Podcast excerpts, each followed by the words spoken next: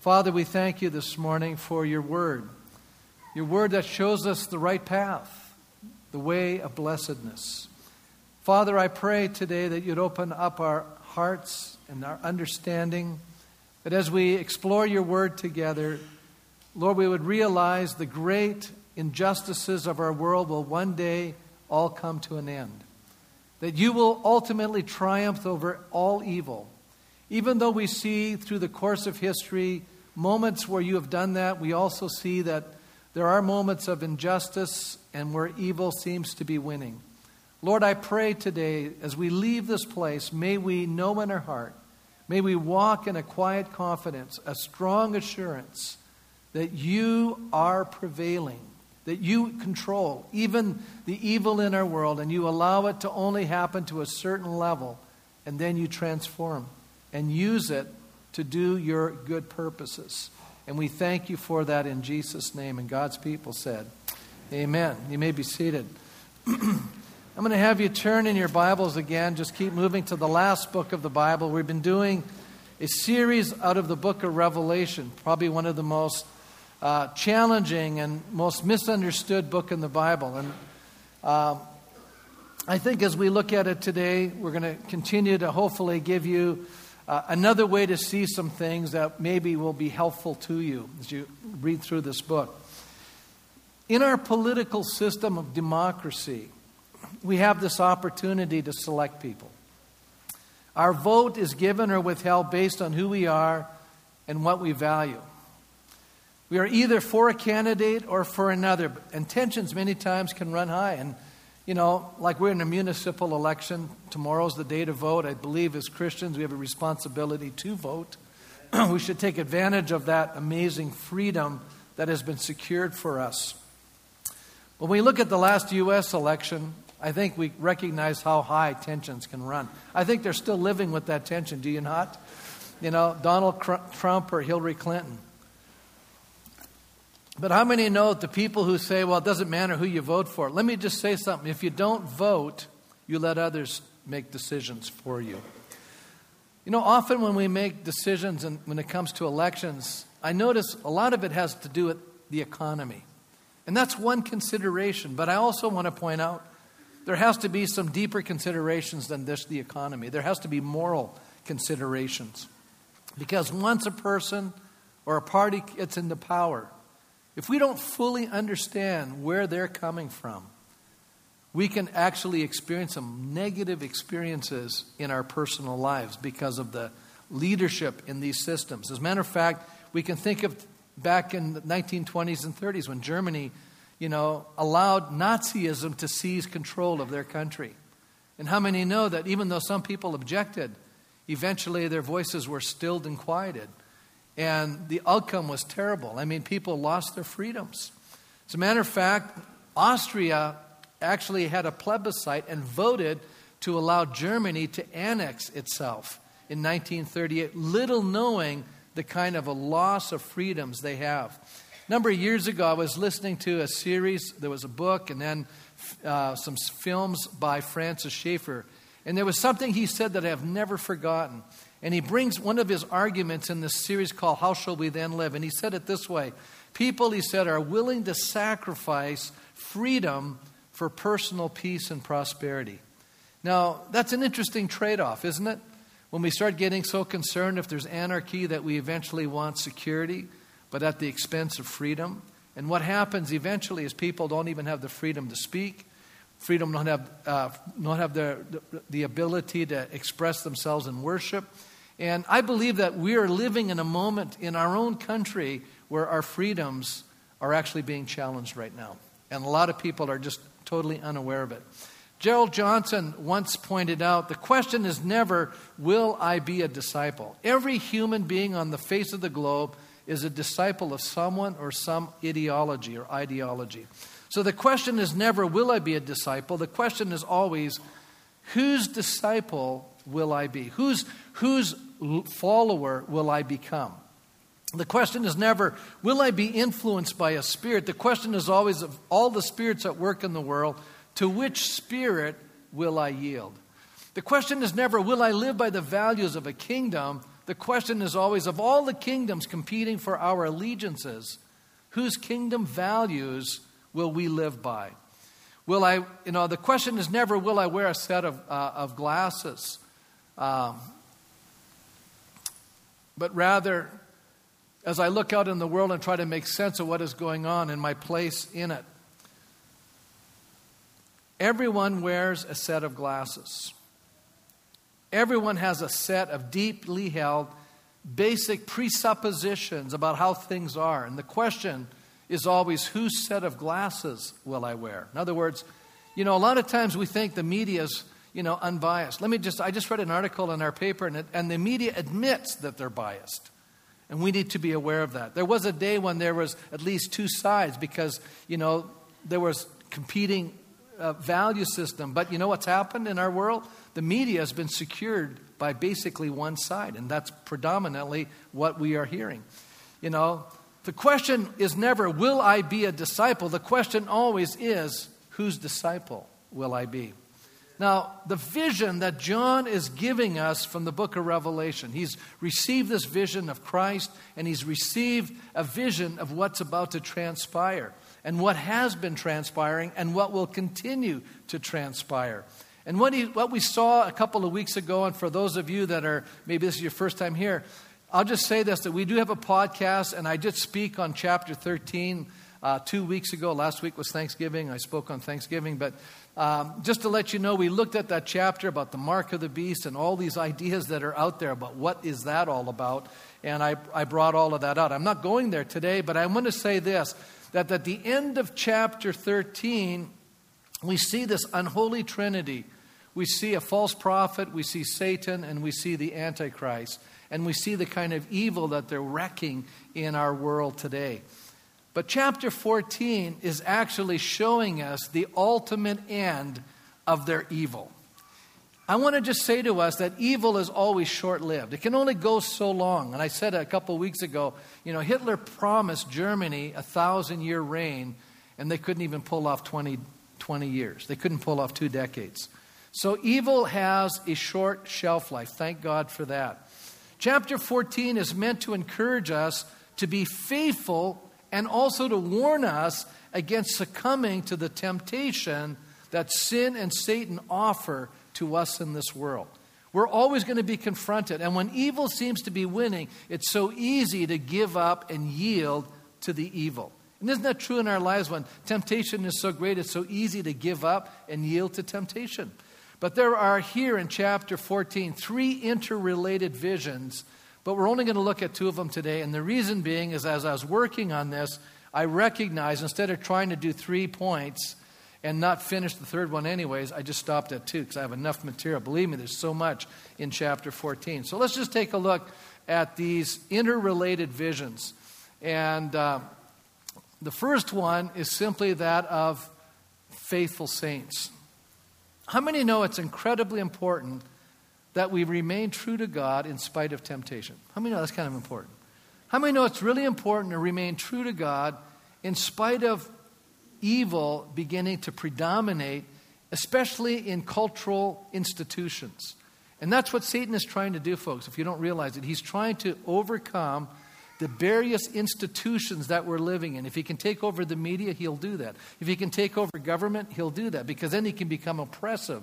And actually, I shared a few weeks ago that we either lead like a beast or we lead like Christ, the Lamb. We either oppress people or we actually serve people. There's only two directions in which we're going it's either about us or it's about others.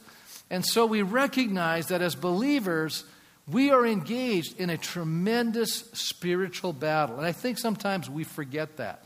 And we kind of get locked into life as we see it in a material sense, but we forget the powers that are working behind the scenes trying to destroy not only institutions, but also relationships, families, and actually trying to destroy individuals you know, through distressful thoughts in their minds and all kinds of problems. But today in our culture, we're minimizing this actual conflict that's happening in our world. I'm just going to go back here and just point out this text of scripture that the Apostle Paul wrote to remind us of the spiritual battle. He says in the book of Ephesians, chapter 6, and verse 10, finally be strong in the Lord. Now, this is not being strong in ourselves, this is being strong in Christ. Finally, be strong in the Lord and in his mighty power. Now, where, where does that power come from? Well, it comes from God. And when God's Spirit fills us, that's a powerful force in our life. And when we're full of God, we're able to have the right attitude, we're able to resist temptation, and we're able to identify and discern the evil that is around us. But, but if we're weak in the Lord, we tend to begin to embrace the culture and the values around us. He goes on, put on the full armor of God. Now, how many know if you're in the military, you don't have your, your armor on, your weaponry and stuff on, you're going to be in bad shape. You're going to be, you know, hooped uh, going out to do battle. He says, put on the full armor of God so that you can take your stand against the devil's schemes. That word schemes there is strategies. You need to understand right now, Satan is working creating strategies to defeat us as believers and to defeat the kingdom of God on this planet. That's what he's working on. He, you know, he actually realizes he's not ultimately going to win, but he's going to take down as many people as he possibly can. He's going to destroy as much as he possibly can because he is a destroyer by nature. And Jesus said, The thief comes but to steal, kill, and to destroy. That's his nature. And he's a liar. Then it says, for our struggle is not against flesh and blood. And I think this is where we really struggle in our lives because so often we deal with issues or people or situations and we find that we're in contention with individuals. But that's not what Paul is talking about here. He said, Our problem is not people. The people that you say, well, this person's bugging me, or this person's causing me grief, or this person is my enemy, or this person's treating me poorly we, we keep looking at the person and saying they've got problems or whatever. I'm going, no, look beyond the person. There's a spirit at work working through that person and causing havoc in our lives. That's what Paul is talking about. Our struggle is not against flesh and blood, but against the rulers, against the authorities, against the powers of this dark world, and against the spiritual forces of evil in the heavenly realms. If you cannot identify your enemy, you're defeated. That's true. And I think a lot of us, we have lost sight of who our enemy is. And we're going to find out, and I said it last week in my sermon, our enemies are a lot different than what we think. Our enemies are things like sickness. Our enemies is things like sin. Our enemies is broken relationship. Those are the true enemies. It's not the people. We got to get past that and see beyond that. And then he says, therefore, put on the whole armor of God so that when the day of evil comes. Now, notice it does not say, if the day of evil comes. That would be more hopeful, wouldn't it? Then we could say, well, maybe I'm going to miss that day. But it doesn't say that. It says, when the day of evil comes. And that suggests to me that we have to have a certain mindset in this world to be successful. If you don't think you're in a battle, you're at a huge disadvantage when there's people that are adversaries against you. And there's a lot of people, you know, in our world, they're just oblivious to problems around them, but that doesn't mean they're safe. Here he's warning us. He said, listen, a day of evil will come. As a matter of fact, uh, Jesus said, in the world you will have what? Troubles. So Jesus is actually preparing us for the difficulties that we're going to experience. And if we're not ready for them, we fall apart. Matter of fact, the Apostle Peter writes, he says, to arm your mind, be prepared to suffer. Now, if you think that, you know, suffering is an abnormal thing, you're going to be upset with God. You're going to be blaming God for the way life is turning out. I'm telling you right now, we are fighting a spiritual battle. We have a very aggressive enemy who's plotting against us with strategies and is looking to terrorize and destroy our lives. And if we're oblivious to that, we are going to be defeated. That's why he writes this. He tells us, listen, put on the full armor of God. What does it mean to put on the full armor of God? You know, some people think that this is literal. This is not literal, folks. This means understand who you are in Christ. Understand your position in Christ. Understand that you are saved by God's grace. You're not saved by how you perform. You're saved by God's forgiveness. You're saved by what Christ has done for you. You're saved by God's power. Isn't those beautiful things? You know, God is the one that's doing the work in our lives. And then he says here, once you put on the full armor of God, you're able to stand your ground and have, after you've done everything, to stand. you know most people do? Fall apart. Most people run away. We need to stand. We need to take a stand. We need to understand. Then he says, uh, after that, he goes on and talks about the full armor of God. What are things in the armor of God? Well, the breastplate of righteousness. That means I do the right thing. Or the sword of the Spirit. That means I understand the Word of God. You know, we need to give ourselves to the Word of God because that'll help us be able to fight a battle. Do you know the enemy comes? He's a liar. He's going to constantly be lying at your mind all the time. You're going to hear lies all the time. You have to defeat those lies, you know. Some of you, you have the lie, you've been told all your life you don't have any value. You're worthless. That's a lie. You were created in the image of God. So you have to know the Bible.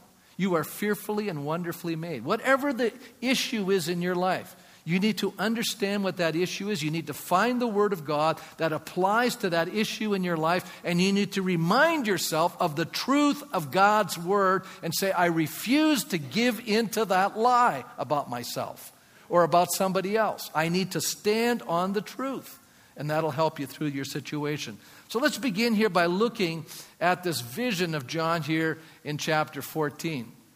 You know, he says in verse 1, he says, Then I looked, and there was before me the Lamb. I got to ask the question who is the Lamb? How'd you know that? How you know that's the How you know that's Jesus? What? Well, the Bible tells me so, Pastor. He's the Lamb. John says, Behold the Lamb of God. So we know from the Bible who the Lamb is, right? Now, when I look at Jesus in Revelation, I look at the Lamb who was slain. Isn't that an interesting picture? Then later on in that book, I see a lion, and that represents Jesus. Doesn't it get kind of confusing sometimes? You know? And then sometimes the Bible says Satan is a lion. You and I have to understand these symbols in their context.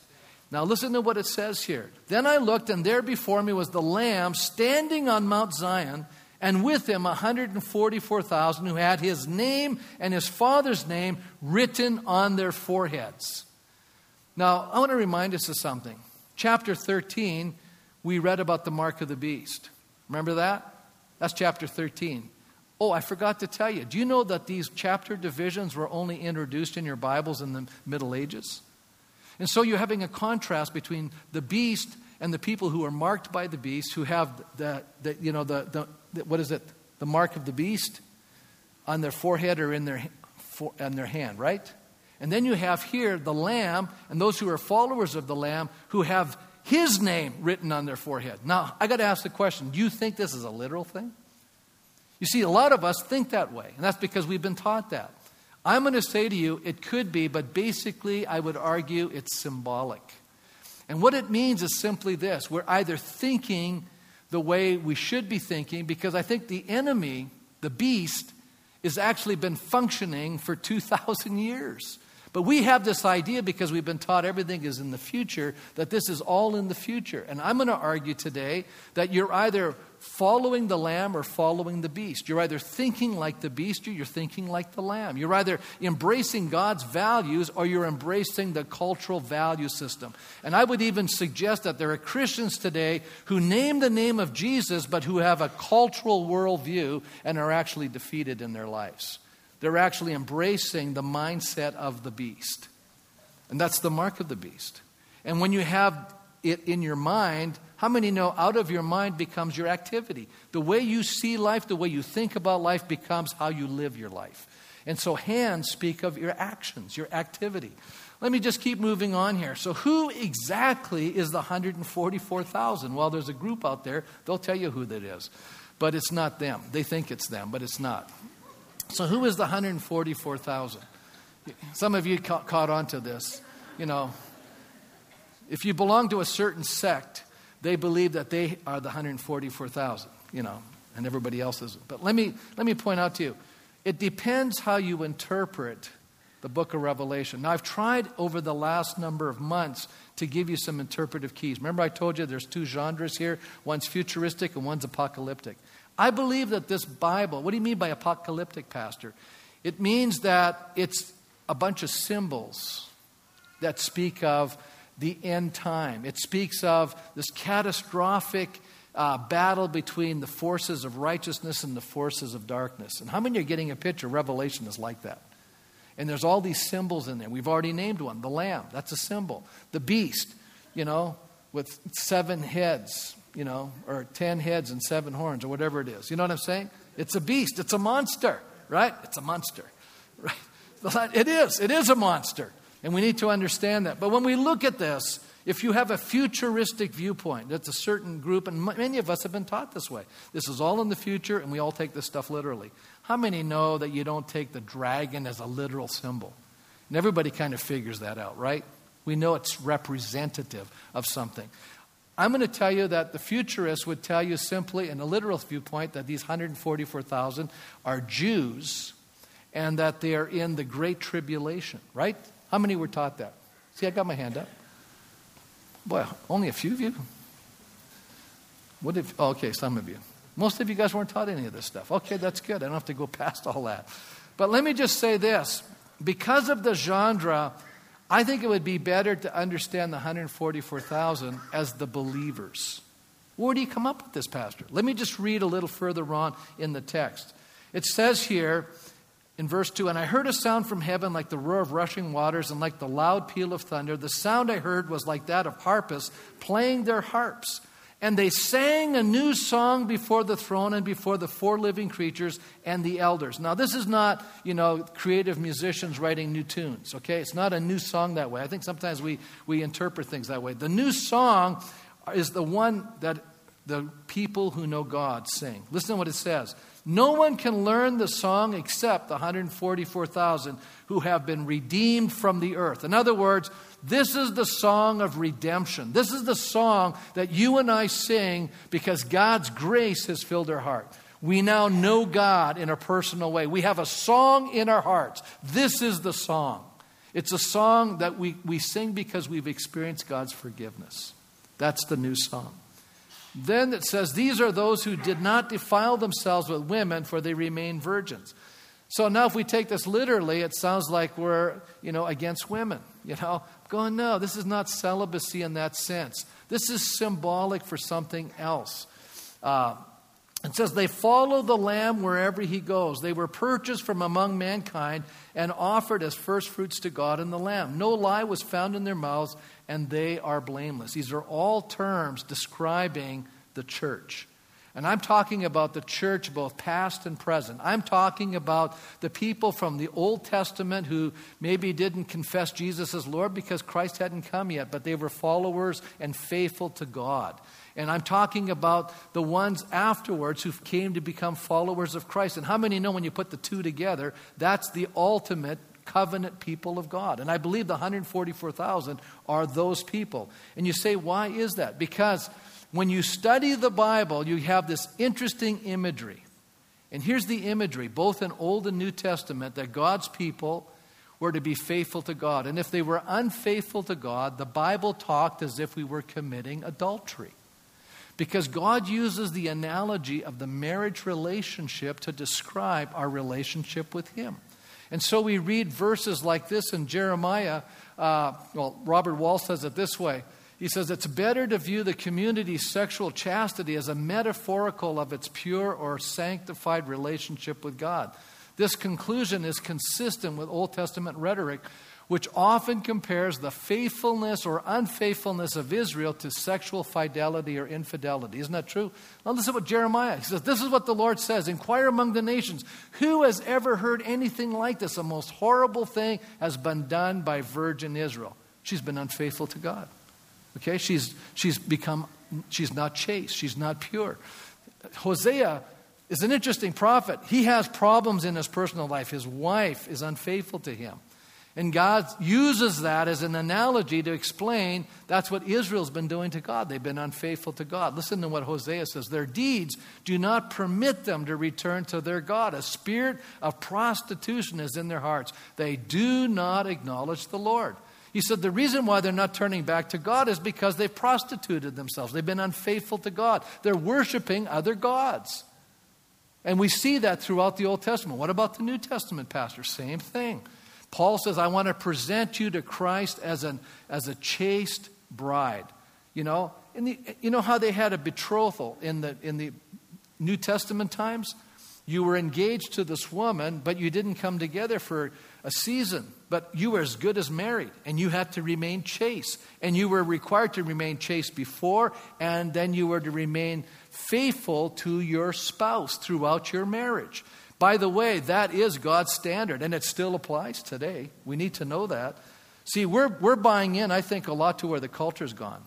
And what I'm noticing is more and more Christians are embracing more and more of the cultural understanding of life, and they're distorting the Word of God. We're going to see that in a few minutes here. Uh, do you know that the Bible portrays wisdom as a woman? How many know that? It actually does. See, you ladies, how smart you are? Look at what it says here.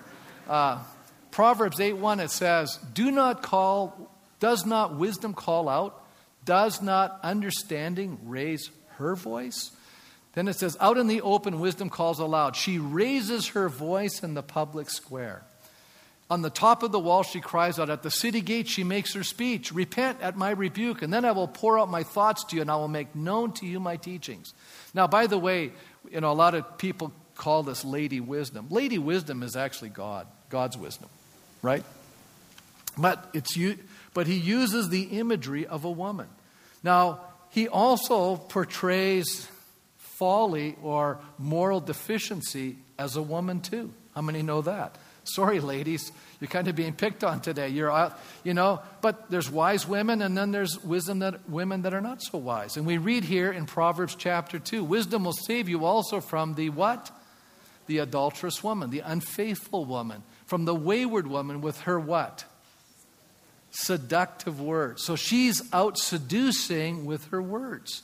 And then it says here, who has left the partner of her youth and ignored the covenant she made before God, surely her house leads down to death and her paths to the spirits of the dead. Wow, those are strong words, are they not? And so basically, he's saying you have two women and they're vying for your attention and they're trying to get you to go down their path. And there's the woman that's wise that are saying, This is the way you need to live and walk. And then there's this woman who's unfaithful, and she's trying to lead people to an unfaithful relationship with God. And that's the two options that are found in the book of Proverbs, and I believe are found through the entire scriptures. You know, it's only in this relatively last 50 years that there's been such a multiplicity of choices.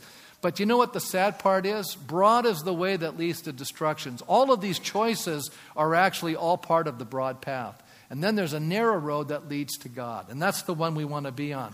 We also find that this picture is used in the book of Revelation of a woman, chapter 12. Remember the woman that was giving forth birth to a man child. Now we know that that was, you know, some scholars believe that was Mary giving birth to Christ. Some will argue that was the nation of Israel giving birth to, you know, the Christianity, you know, through Christ.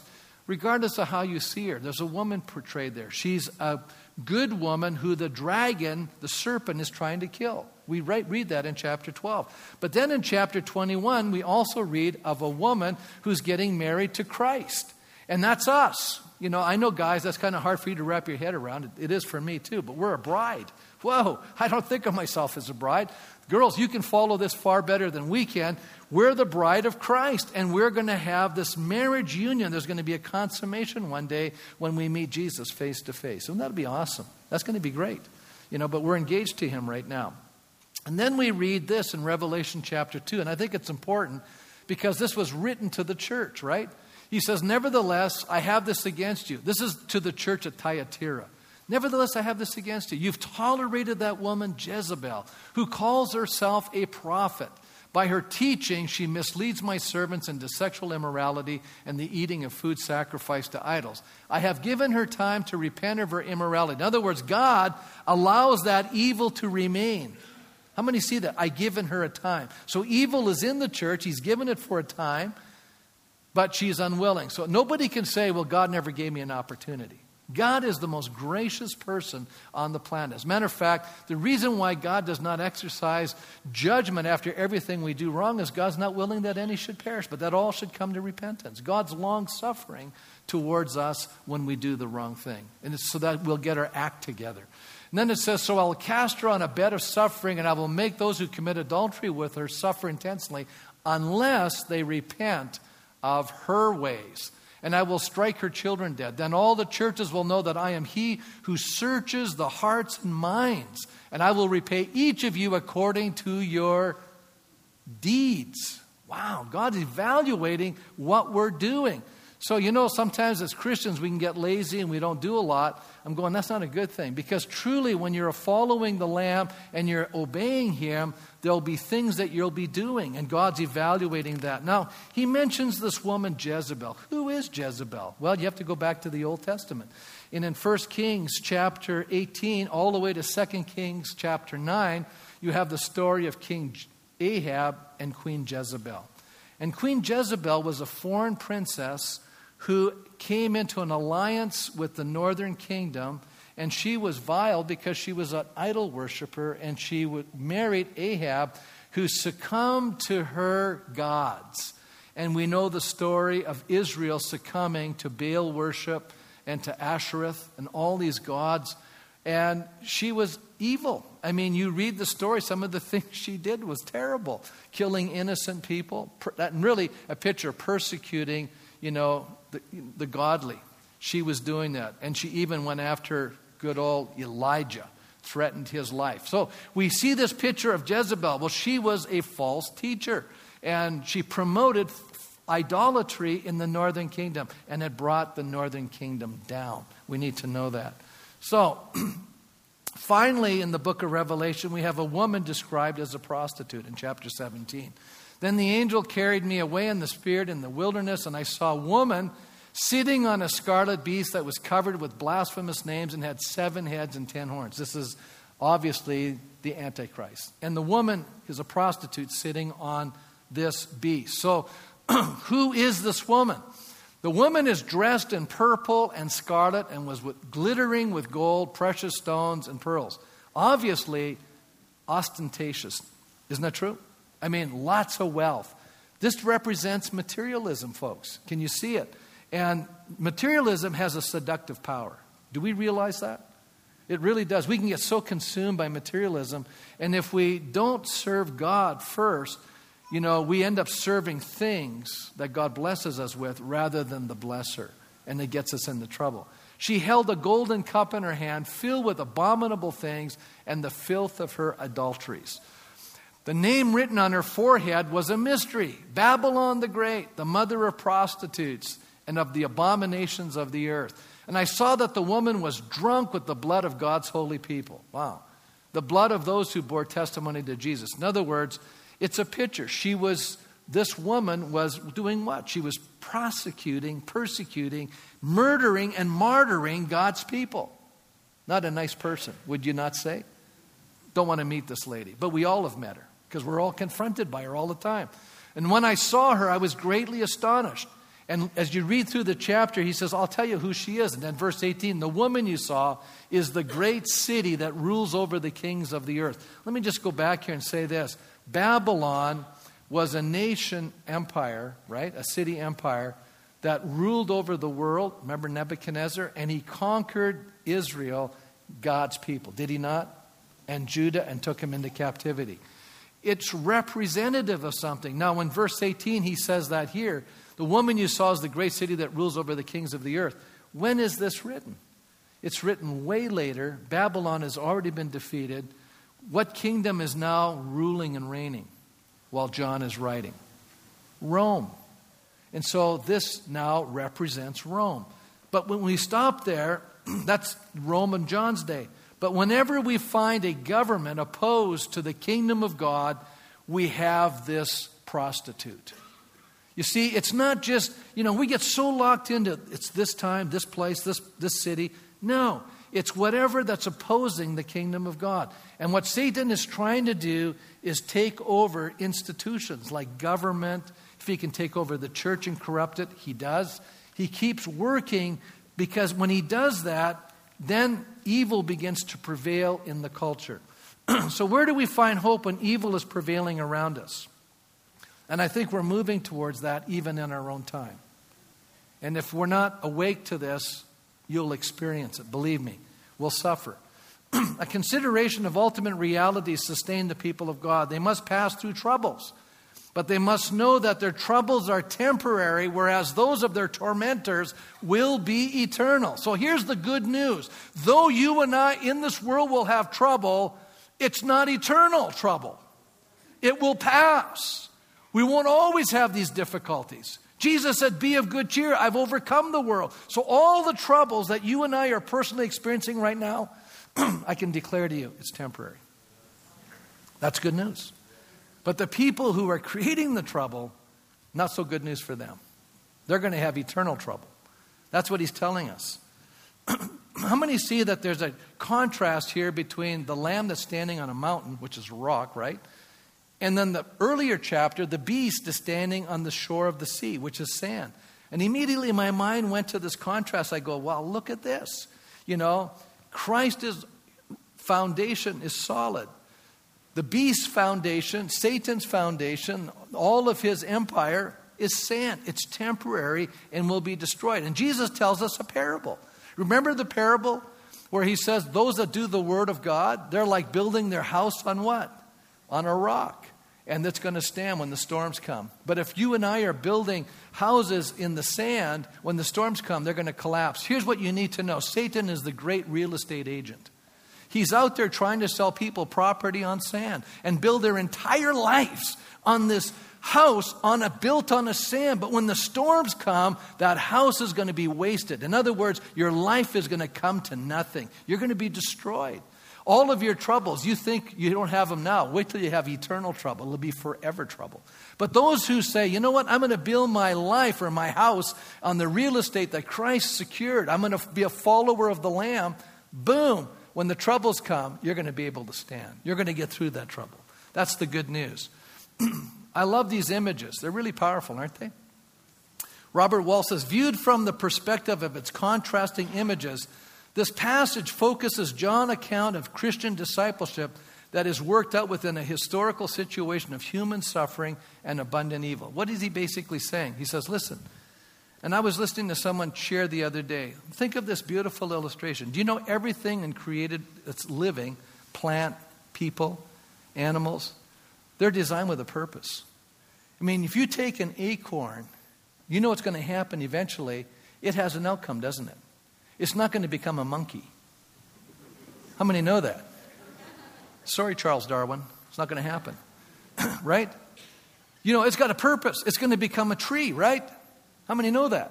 Of course, you say, that's so obvious, Pastor. You know, when we have a child, you know, it starts out. Do you know that little child in a mother's womb, it, ha- it at the end, it has an amazing purpose. That could become whatever. Whatever the design inside that child is going to be, poof, it's going to come out at the end. It has an end purpose. I love that. And God in our lives has an end purpose for us. Isn't this beautiful? When you and I come to Christ and we're born again of the Spirit, God has an end purpose for you. You say, What's my end purpose, Pastor? You're going to become like Jesus. Is that amazing? And so God harnesses, I love this. God is able to control evil. There's not one person in this room can control outcomes in evil. God can control it. And He uses everything in our lives the difficulties, the troubles, the, all the things that are happening, the good things, the blessings. He can use those things and bring them out to an amazing outcome. At the end, you and I become like Christ. And you know what? Every one of us in this room has different things happening to make us get to that end point, which I think is amazing. So then, what are the 144,000 doing? Well, they're singing that new song and they're, they're staying faithful to God. Remember, they're chaste. They're, it says they're virgins. They're, they're they're first fruits to God and the Lamb. No lie is found in their mouth. They're not copying the father of lies. By the way, if you're, if you're following the beast, you're going to end up being a liar. If you're following the lamb, you're going to end up starting to walk in truth. That's the way it works. If you follow the beast, you're going to live you know, a life full of blame. If you follow the lamb, you're going to live a blameless life. And Jesus, and, and Paul writes this, he says that when we come to Jesus, he's, he, you know, God is trying to help us become a pure and faultless bride without, without spot or wrinkle. Isn't that amazing? God's working on us. You know, sometimes we look at ourselves and go, I'm a long ways from that. But God is working, He's not done with us. And I brought that out last week. God is in a process with us. So, what does it mean to follow Jesus? I love this. Well, faithful disciples of the sword who make up the 144,000 are untainted by the lies and fictions of secularism and materialism. In other words, we're not buying the goods. We're not buying the lies of the enemy. We're not buying the media. We're not buying, you know, what's being propagated as the way to live. And how many know there's such a distortion from the ways of God being promoted by our society? How many know that's true? You know, we're in a battle, folks, and it's a battle for our minds. And they are blameless, and therefore they are acceptable to God. However, they're eschatological. That's Robert Wall. He's a New Testament scholar. It just means the end of things. Their, their eschatological fitness, the very end, is not only the result of their faithful response to God and God's Lamb, their faithfulness is a real possibility because of God's empowering and enabling grace. In other words, what he's saying to us here is you and I have God at work in us to help us get to the end. Are you happy with that? See, it says Jesus, the author and the finisher of our faith. You know, we keep thinking, it's about us. I'm going, no, it's about God. You see, you can even interpret the word faith as faithful. You know, God is the author and finisher of our faithfulness. So I, am I'm, I'm, I'm hanging on to that. I'm going, God, I know I'm a rascal. I just need your help to make it to the end. God says, no problem. I'm greater than you. Go, thank God. You just have to choose and yield to me, and it'll work. Just watch. Let me move on to the second uh, interrelated visions here. You see here in verse 6 Then I saw another angel flying in midair, and he had the eternal gospel to proclaim to those who live on the earth, to every nation, tribe, language, and people. Now, I want you to notice in chapter 13 that expression, every nation, language, that, that language. Everybody, it says, on the earth that, that expression was worshiping the beast, except those whose, whose names they had the lamb. Okay? So it's, it's real simple, guys and gals. Real simple. We're either following the beast or we're following the lamb. And if you're following the lamb, you're not following the beast. And if you're following the beast, you're not following the lamb. But the good news is we can make a choice still. We can choose to follow the lamb. We can reject the ways of this world. We can reject the beast and all that he stands for. It said, he said in a loud voice, Fear God and give him glory because the hour of his judgment has come.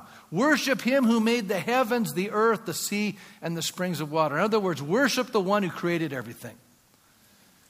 How many know it's good to be on the side of the one who's above everything? God, who is greater than Satan. This is not dualism. Satan is not equal to God. Don't get that thought. That's a wrong understanding. Satan is subservient to God, and Satan knows it. He can only do so much. He can only do what God allows him to do. How's that? So I want to be on the side, the winning side. How many like to win? I like winning. I want to be on the winning side.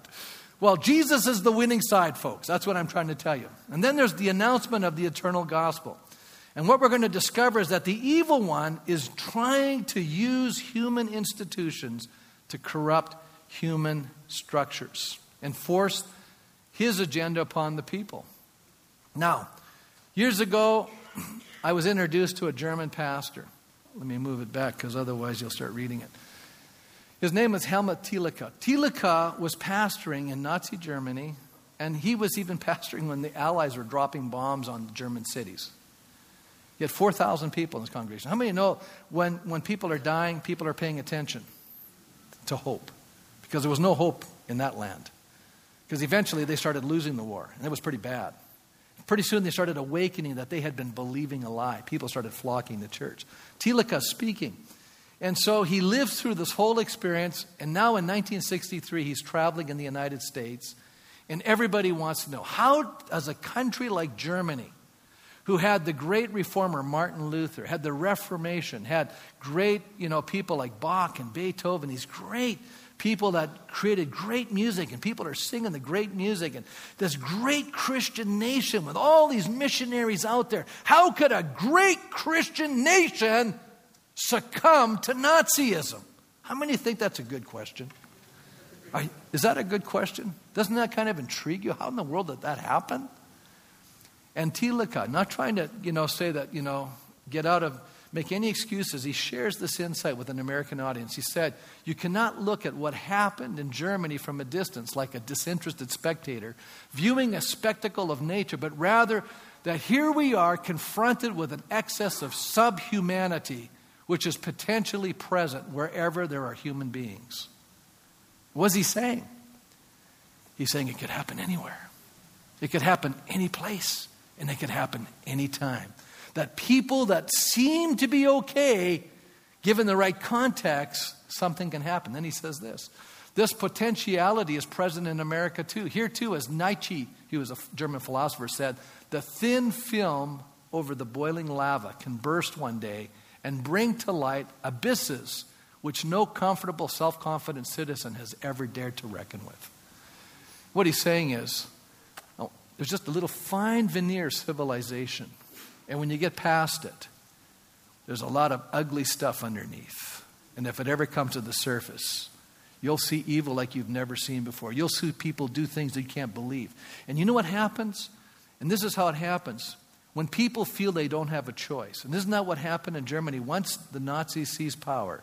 And once the Gestapo started arresting people and putting them in concentration camps and executing people, once people lived under that kind of fear, people just succumbed to the evil. And eventually they just became part of the evil. And eventually they even became instruments of the evil. Is that sad? It is sad. And that's why we have to resist. That's why we have to, you know, battle.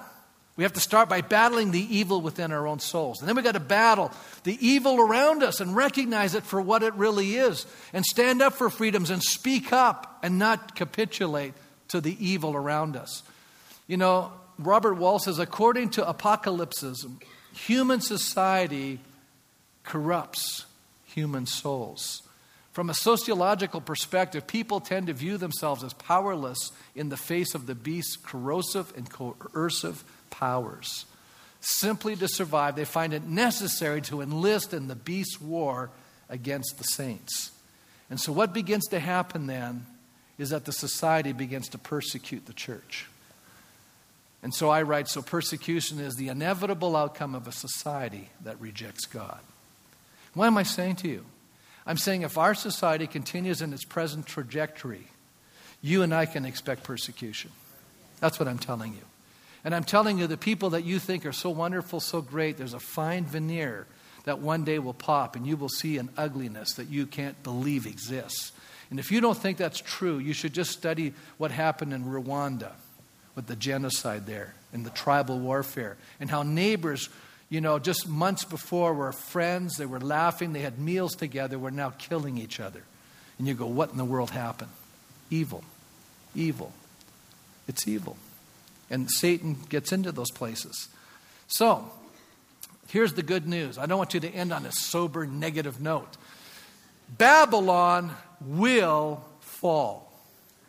The gospel announces this message of hope in our and it's eternal in nature. And when evil happens in our world, we can be sure that it has a short shelf life. Evil and the systems driving them are not eternal.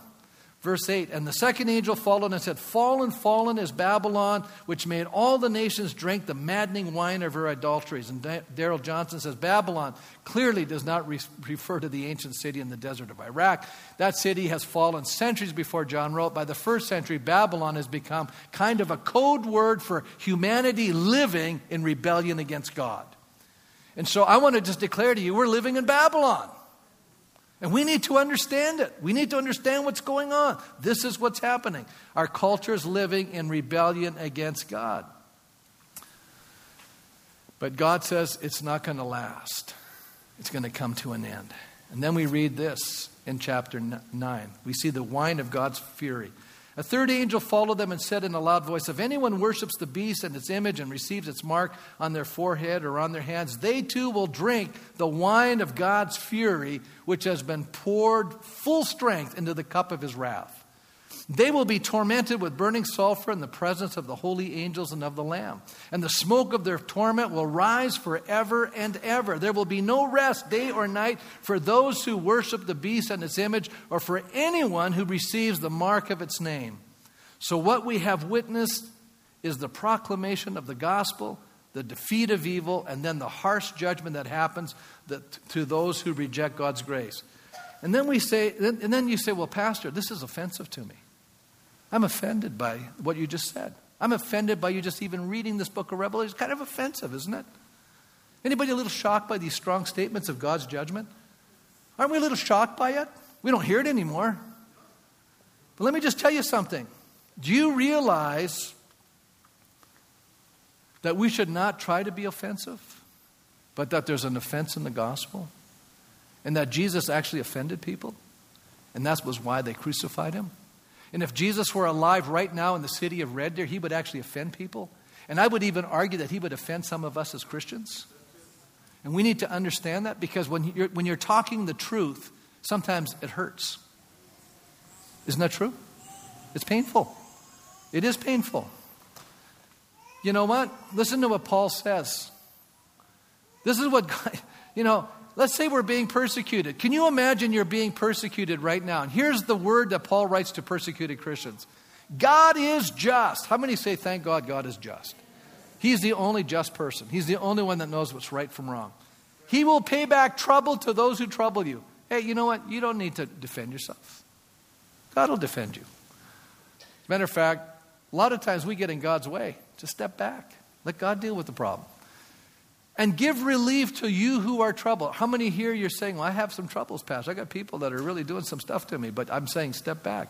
Let God bring relief to you in your trouble and to us as well. This will happen when the Lord Jesus is revealed from heaven in blazing fire with his powerful angels, and he will punish those who do not know God and do not obey the gospel of our Lord Jesus Christ. So here's an important point. Don't tell me I know God. The question I should be asking myself is Am I obeying the gospel? Am I doing what God wants me to do? Who?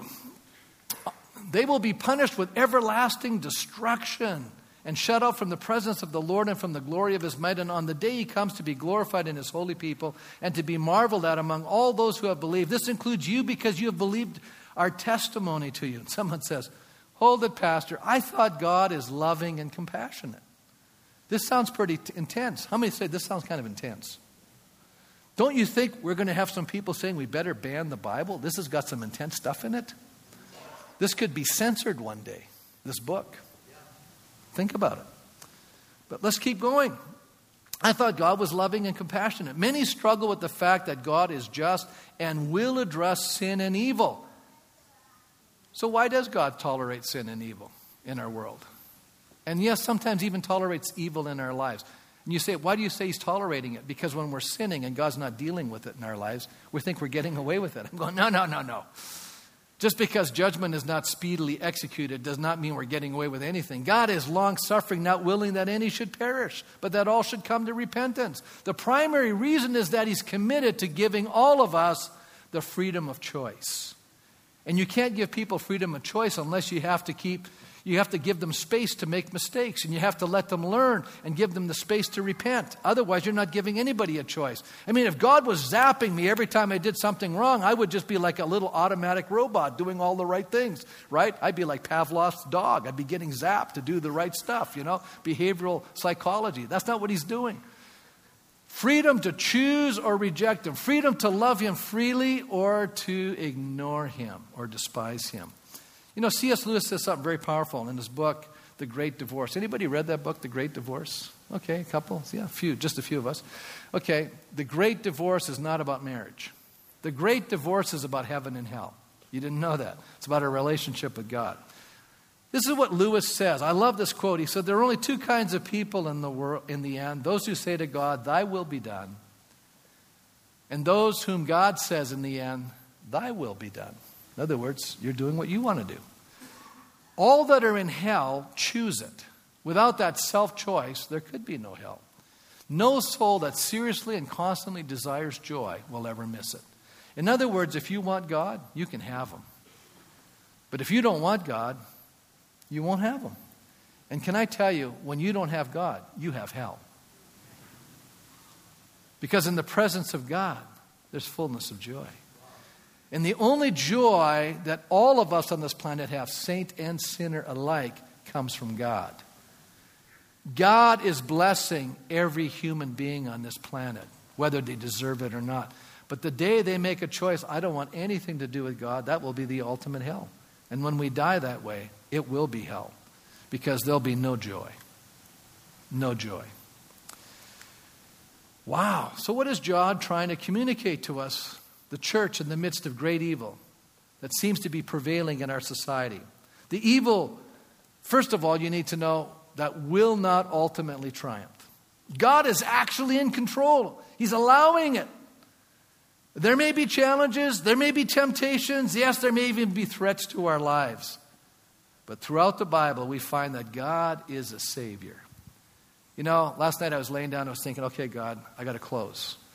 I need an illustration.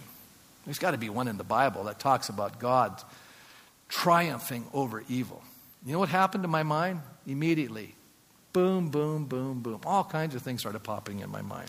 Let me give you an example. It started in the garden where evil seduced our first parents, but God made a promise and provided a sacrifice. sacrifice and He clothed them. God defeated the evil purposes at Babel by causing confusion and scattering them. When all people could think about was evil, God brought a flood and spared the one righteous person in his family. When evil had ensnared a nation in Egypt, God delivered them and brought them to the promised land. When his own people succumbed to evil in the land, God expelled them and humbled them, and only then did he restore them. And when evil did its ultimate expression by crucifying our Lord and Savior, Jesus Christ, God raised him up and in Jesus' death and resurrection, evil was defeated.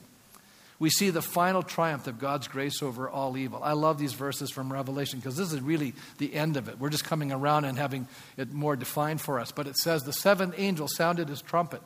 And there were loud voices in heaven saying, The kingdom of the world will, has become the kingdom of our Lord and of his Messiah, and he will reign forever and ever.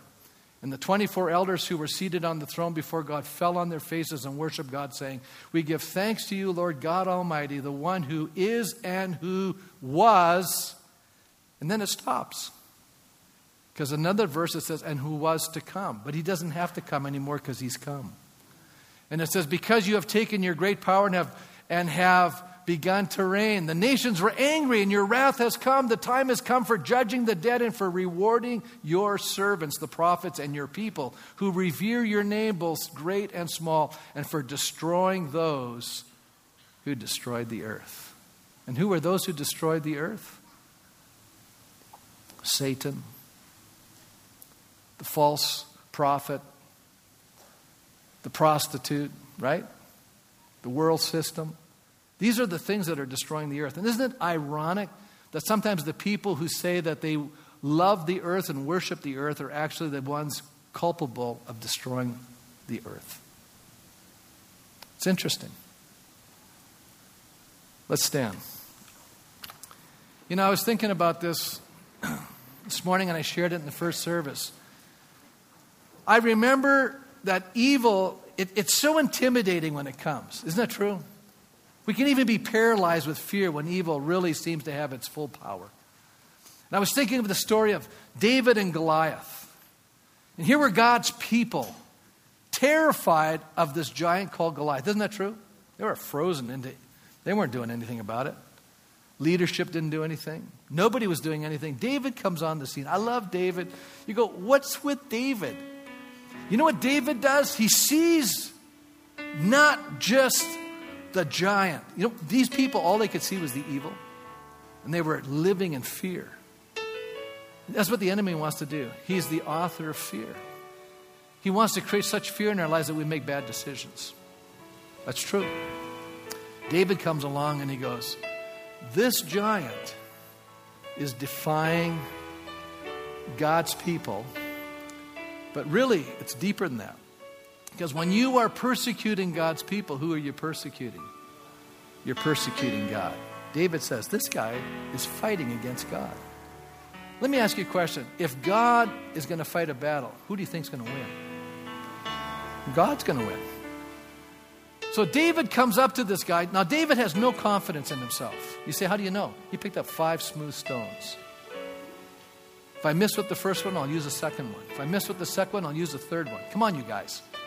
You know, why did he pick up five? Why didn't he just pick up one? He picked up five because he says, I'm going to do what it takes.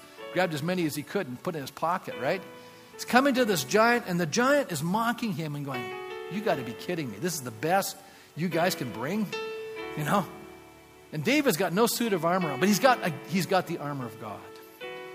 You see, you don't have to have the outward form, but if you got the inward life, something can happen. And David comes up to this giant, and the giant says to him, Man, you know, you're coming with sticks and stones. That's where we got the little song sticks and stones may break my bones. Hey, listen, they will, if God's in it. And David comes up and he says, Yeah, but you come to me with a spear and a shield.